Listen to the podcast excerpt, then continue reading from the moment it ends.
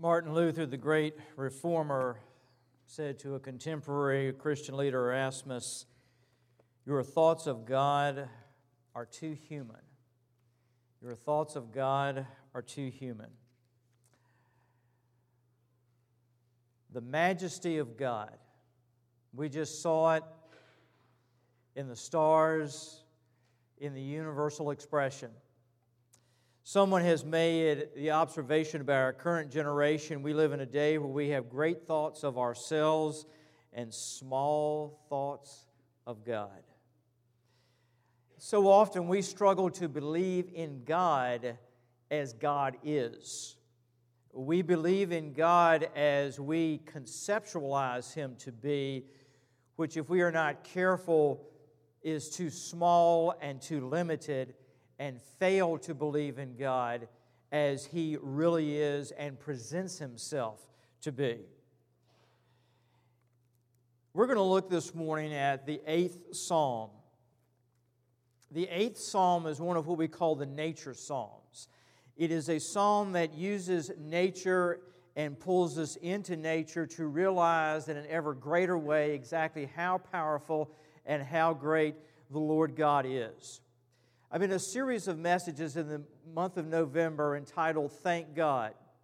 And last week we looked at Psalm 3 and we thanked God for His presence and being with us during difficult times in life. This psalm is one where we thank God for His majesty. So often, when we thank God for something, we thank God for what He's done for us or what He has given for us. But how often do we thank God for who He is and who he has chosen to reveal himself as. And that's exactly what happens in the eighth psalm. David reflects on the greatness of God, the power of God, the awesomeness of God, and he begins to worship God, not for what God has necessarily done for him or given to him, but he worships and thanks God for who he is, thanking God for his majesty. Psalm 8. If you'll join with me as we read there, Psalm 8. O Lord, our Lord, how majestic is your name in all the earth. You have set your glory above the heavens. Out of the mouth of babes and infants, you have established strength because of your foes, to still the enemy and the avenger. When I look at your heavens, the work of your fingers, the moon, and the stars, which you have set in place. What is man that you're mindful of him, and the Son of Man that you care for him? Yet you have made him a little lower than the heavenly beings, and crowned him with glory and honor. You have given him dominion over the works of your hands and you have put all things under his feet all sheep and oxen, and also the beasts of the field, the birds of the heavens, and the fish of the sea, and whatever passes along the paths of the sea. O Lord, our Lord, how majestic is your name in all the earth. And my sermon outline is contained in your Bibles and, um, excuse me, in your bulletins, and I'd like for you to follow along. It would be nice if it was in your Bibles, if you follow along with me there.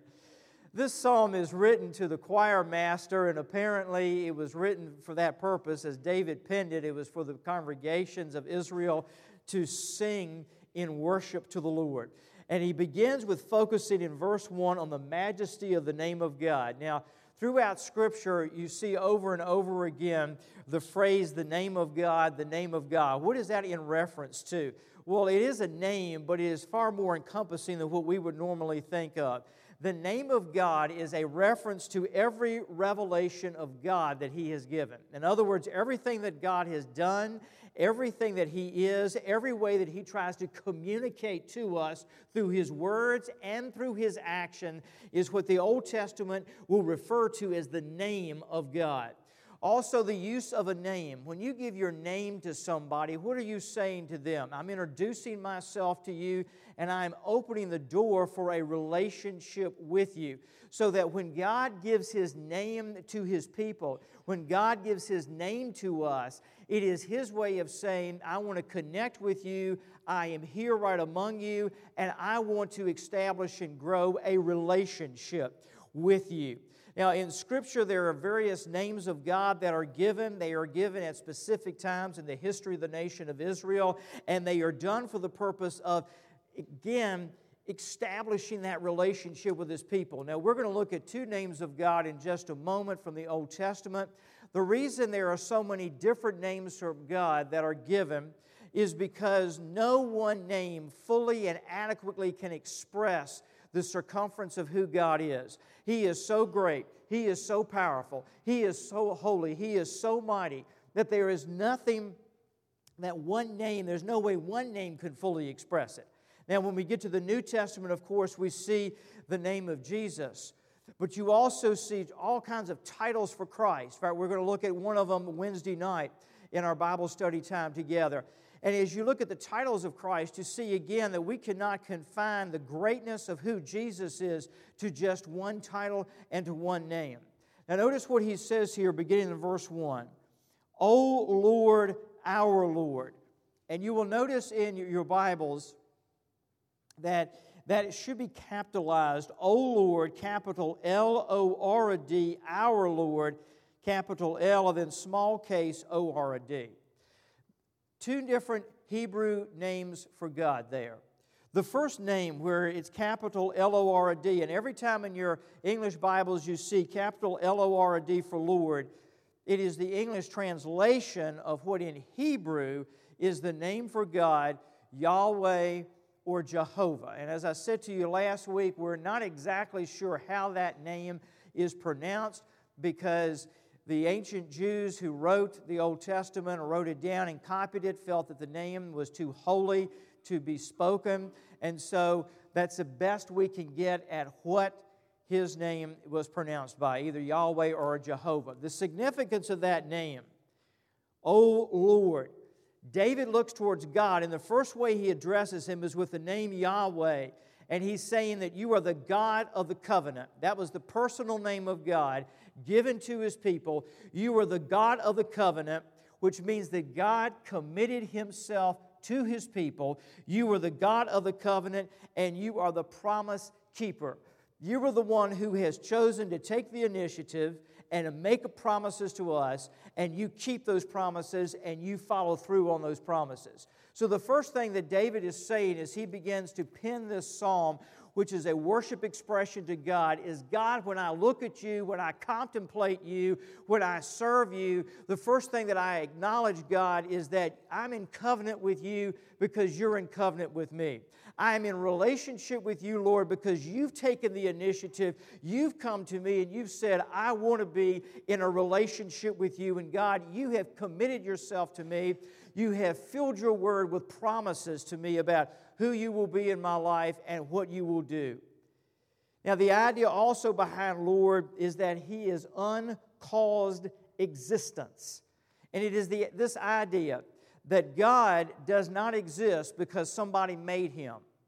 God does not exist because He is sustained by somebody else or something else. He was uncaused and He exists totally every day, 24 hours a day, has for eternity, will for the rest of eternity, because He is sufficient in and of Himself to exist.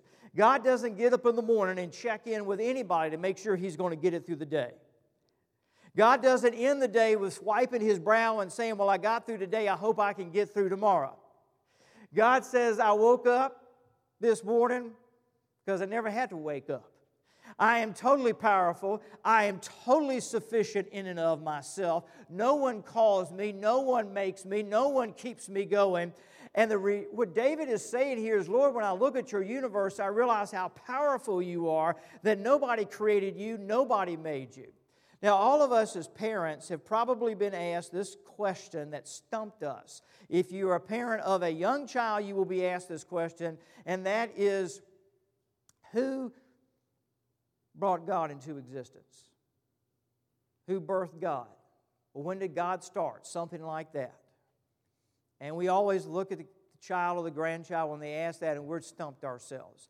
Because you see, we live in a world where we everything we know is caused by something.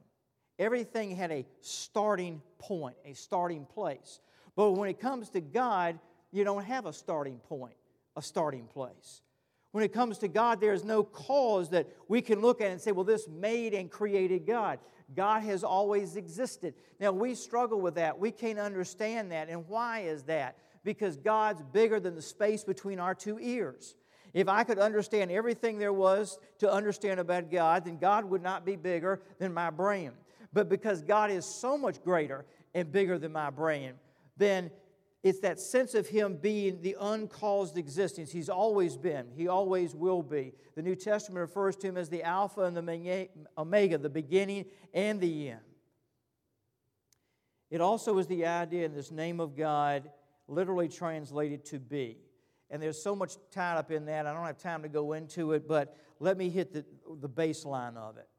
When He says, Oh Yahweh, you are being, He is saying, You are ultimate and final reality. You are ultimate and final reality.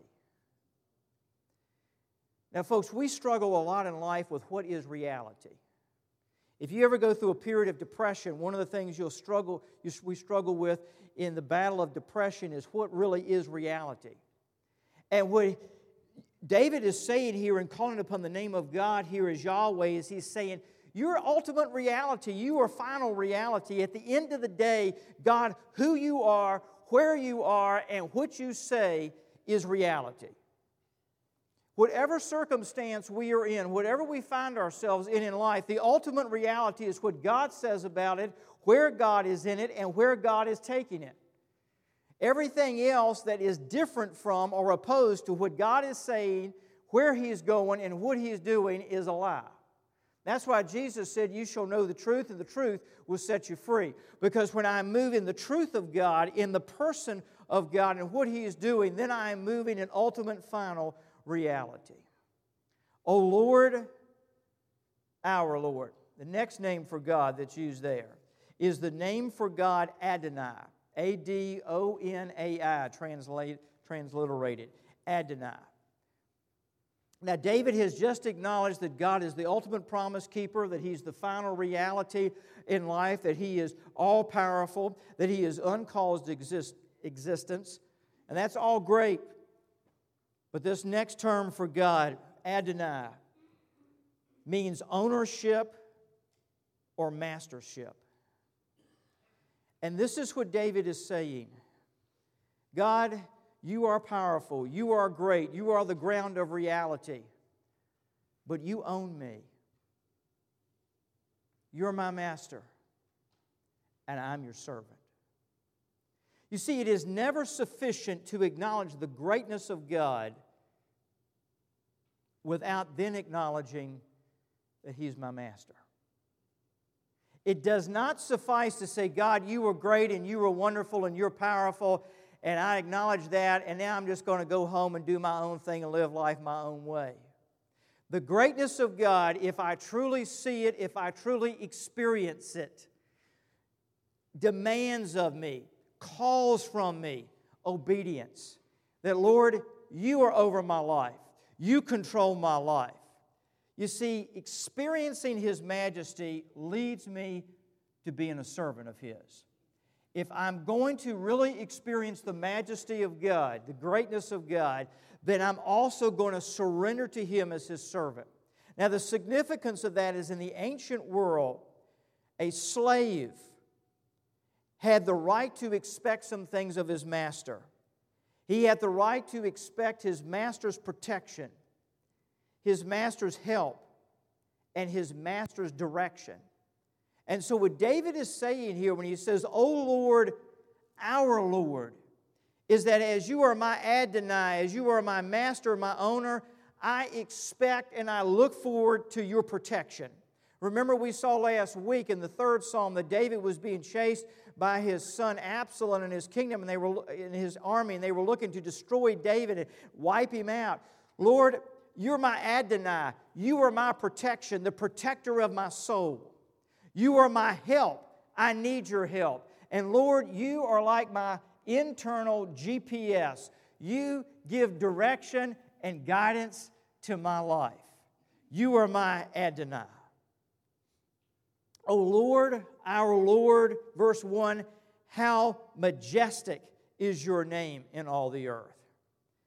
When he says, How majestic is your name, God is calling us from a boring, mediocre experience with Him to engaging Him in His majesty. Now he says, How majestic is your name in all the world or all the earth. The word majestic there is from a, we get our Latin word from it, it means greatness.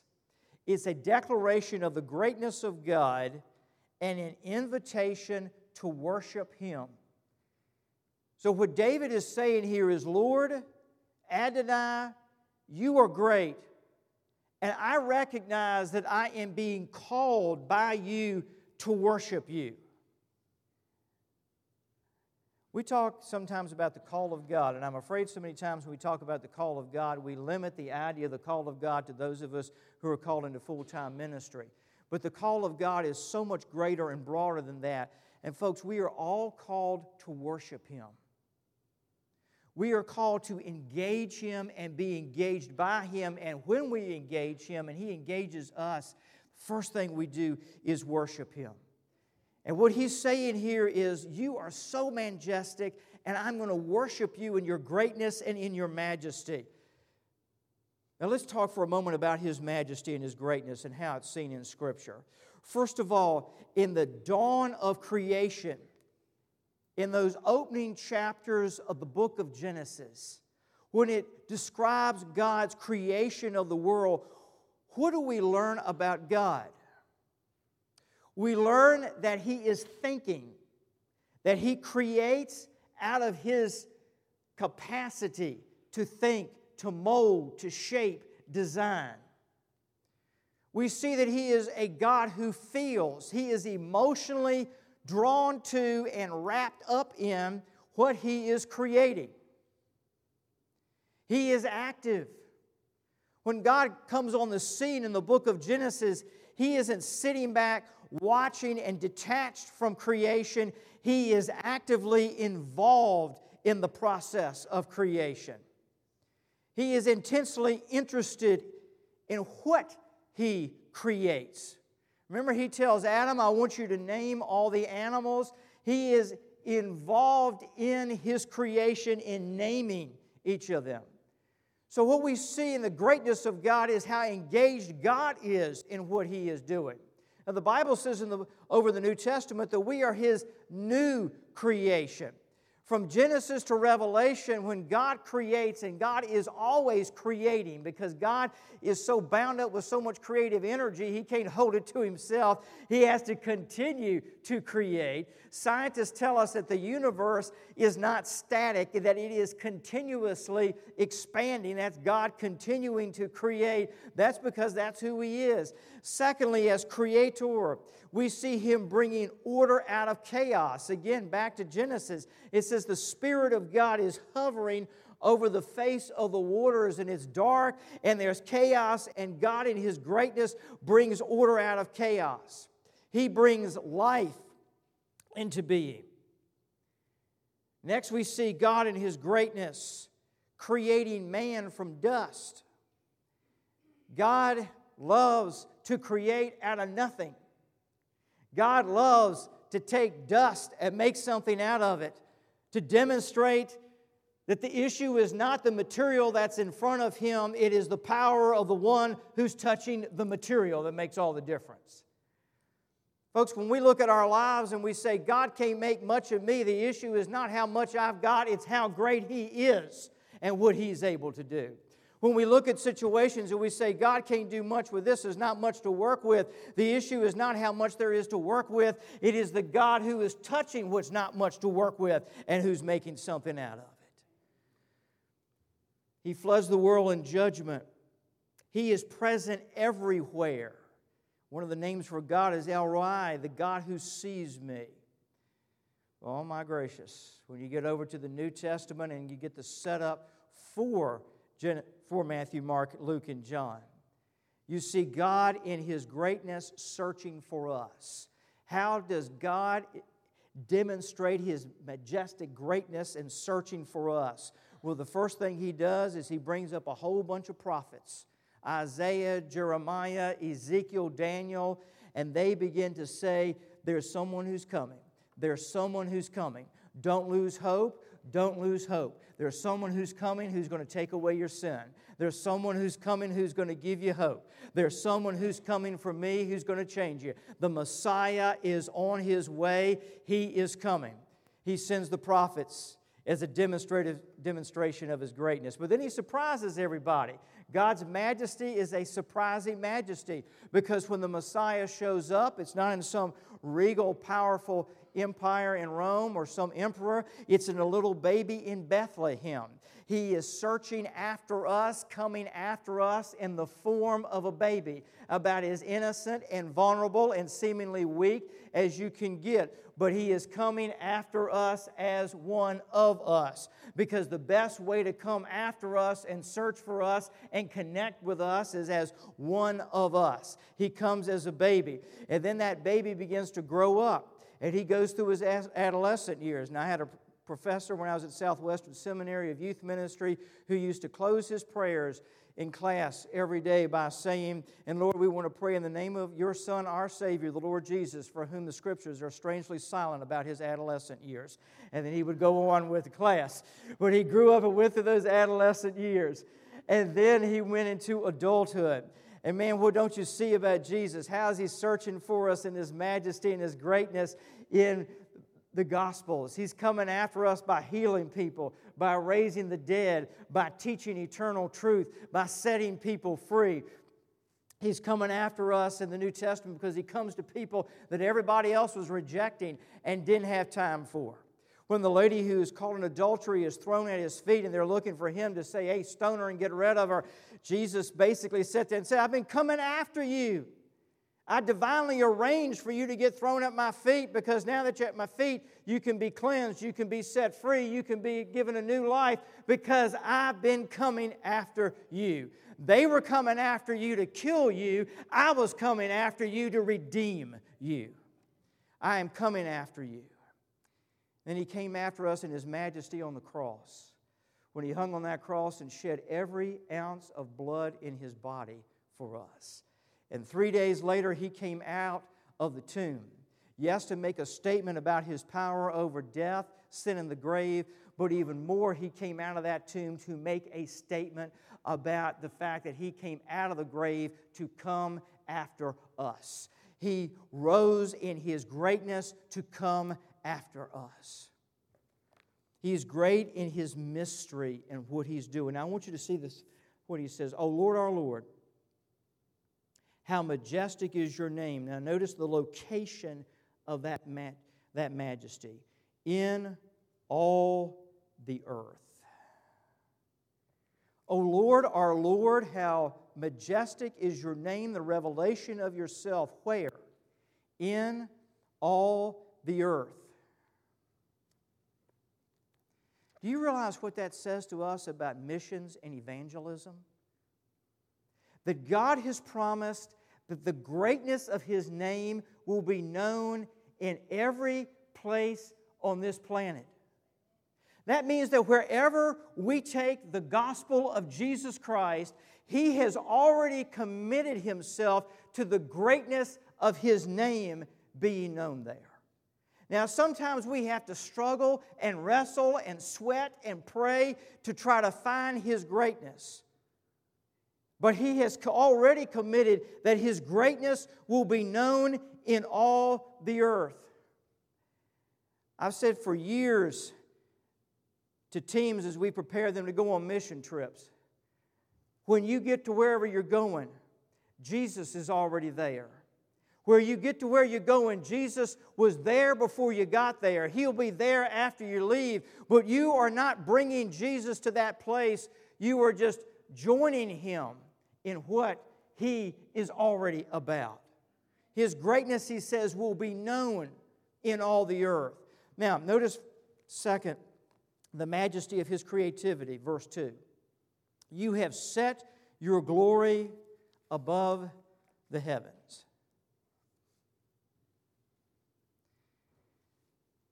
David looked up at the moon, the stars, the creation of God, and he said, Your glory, which speaks of the heaviness of who he is, his majesty and all that his majesty is involved in, it's above the heavens. Now, why did he say that? I think for two reasons. One is we don't we admire the heavens, but we don't worship the heavens. We admire nature and we learn from nature about God, but we don't worship nature. But the heavens, this creation, cannot contain God.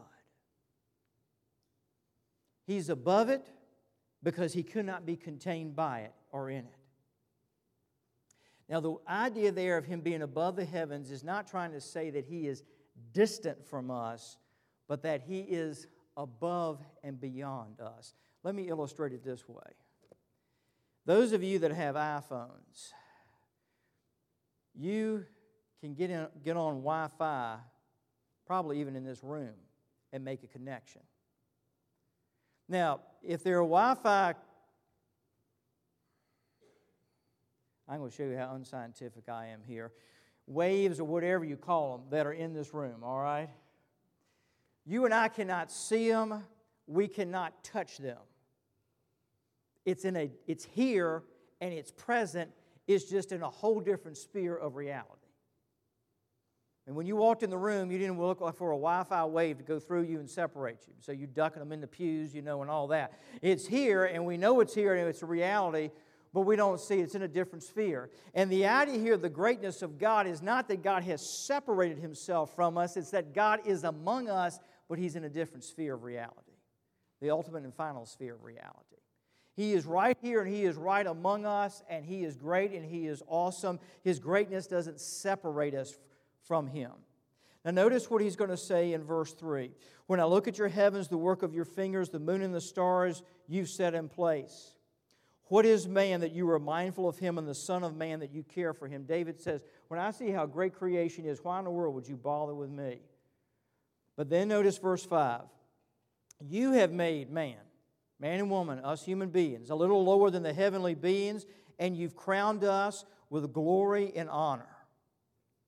You have made him a little lower than the heavenly beings, and you have crowned him with glory and honor. Notice the second phrase there. You have crowned him, that is, human beings, with glory and honor. And I want you to follow this. David says, When I look at human beings, what I see are products of God's creative hand that He has crowned with His glory and honor. You and I don't have to go through life trying to get other people to crown us with glory and honor because God has already done it. And no human being can beat what God's already done. How many times do we get offended and ticked off and mad and frustrated and down in the dumps because we didn't get an organization or we didn't get somebody to crown us with glory and honor. We didn't get the title we wanted, the recognition we wanted, or whatever else it is we felt like we wanted, we deserved. Oh, we don't need it because He's already crowned us with glory and honor. I don't have to earn the crown of glory and honor because He's already done that too. So I don't have to work up to it and earn it. But, folks, that also means that every person I see, by the virtue of the fact they've been crowned by, created by God, they are crowned by Him with glory and honor.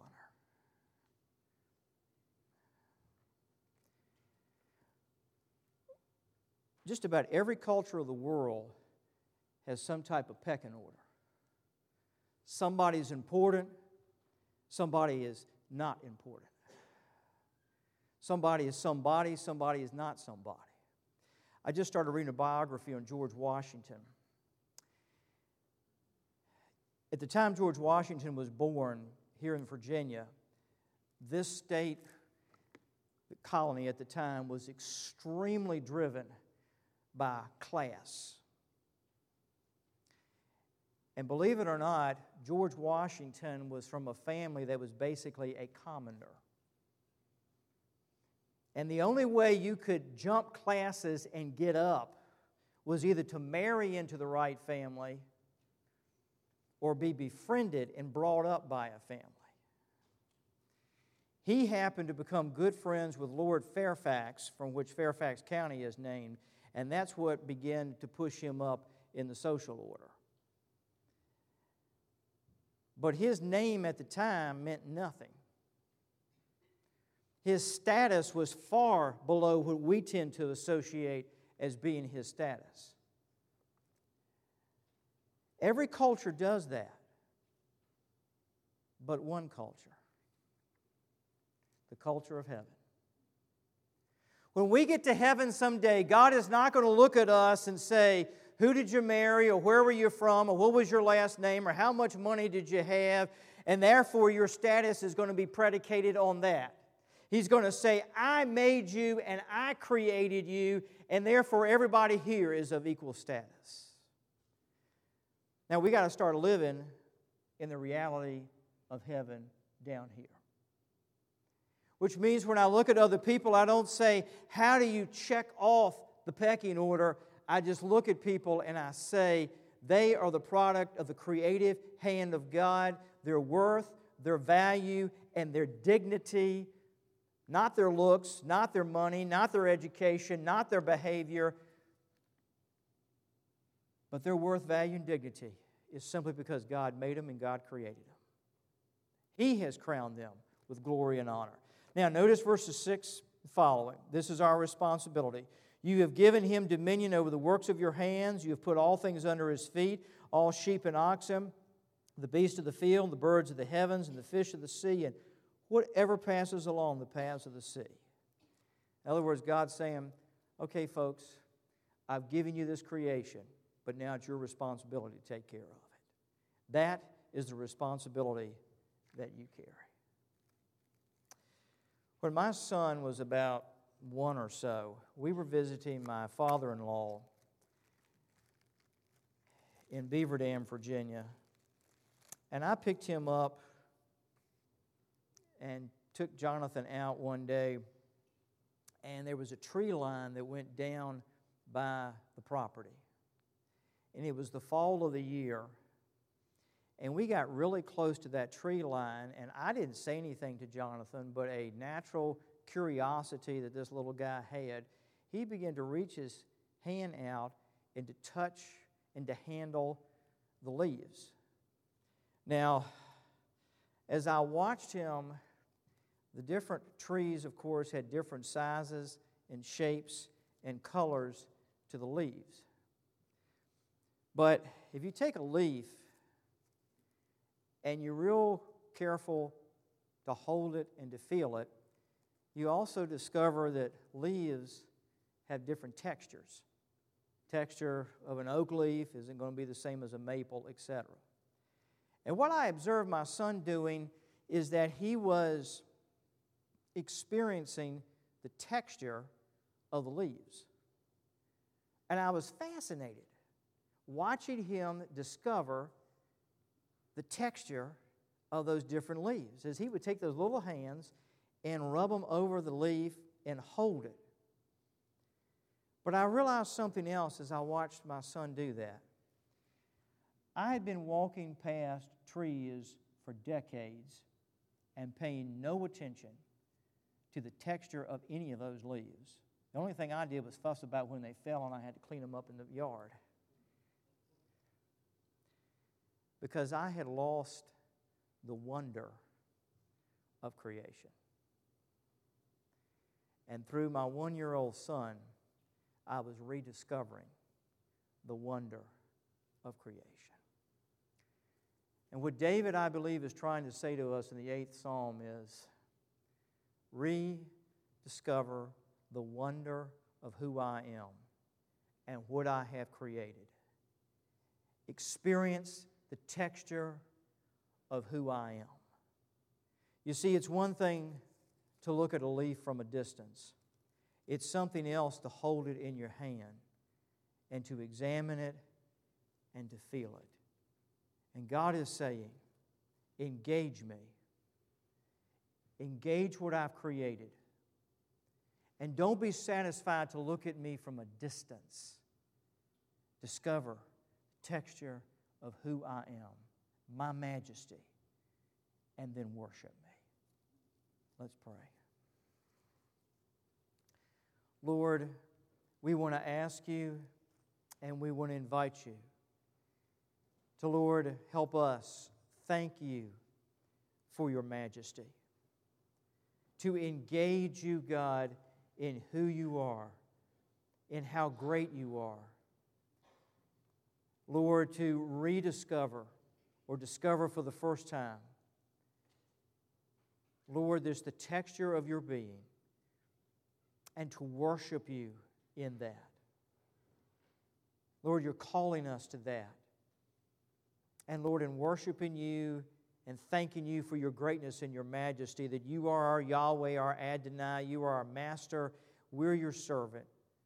You're the one who has entered into relationship with us and promised yourself to us, God. In discovering that, we discover the most important thing in life. With our heads bowed and our eyes closed, I want to invite you today, if you've never trusted the Lord Jesus as your personal Savior, to make the decision today to trust Him, to follow Him, to know Him. And as we sing in just a moment, I want to invite you to walk the aisle of this church and be willing to give your life to Jesus and choose to follow Him. If you sense the Lord's leading you into our church family, we invite you to come. And if God's working in your life in any other way and you desire prayer, feel free to come. I'd love to pray with you, or the front's open or here, the altar, if you want to just kneel in prayer. Lord, thank you for the experience of who you are in your majesty. In Jesus' name we pray. Amen.